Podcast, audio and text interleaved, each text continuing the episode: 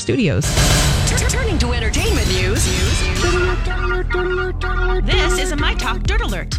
Everything you need to know from the world of entertainment and pop culture. Heard at the top of every hour on My Talk 1071. And, and what have you learned? Learned. Prosecutors learned, want jail time for everyone charged in the $25 million college admissions scam, including Felicity Huffman and Lori Laughlin. Sources tell CNN that Huffman and Laughlin, who are among 33 parents charged in the case, could get sentenced between 6 and 21 months behind bars if they plead guilty or are convicted in trial.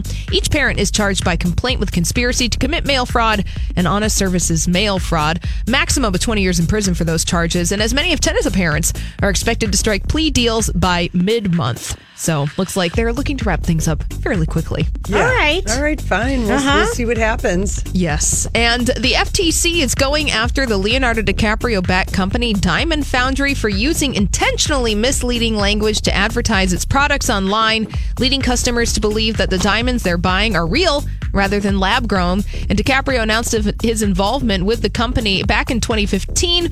And uh, Diamond Foundry has until April 8th to consider FTC regulations. So can't be lying about that stuff. No, you no, can't. you cannot. No, it's very Leo. deceptive language that they're using over there. So they need to get right. And Reba McEntire is in love, you guys. I know. I love this. Yeah. Tell us about who she met. Well, she met a man who is a wildlife photographer and retired oil geologist named Anthony Skeeter Lasuzzo. The two met while at Jackson Hole, Wyoming in 2017. Skeeter took Reba and her friend to the best places for animal sightings. The two hit it off. Then Reba and Skeeter spent the next few days together, developed a relationship. She said, We're totally in love, and I wouldn't put up with somebody for two years if I wasn't in love with them. And she's on the cover of the latest issue of People magazine. That's fun. It is mm-hmm. fun. She Yeah. seems like she, Didn't didn't her husband just kind of like Yep.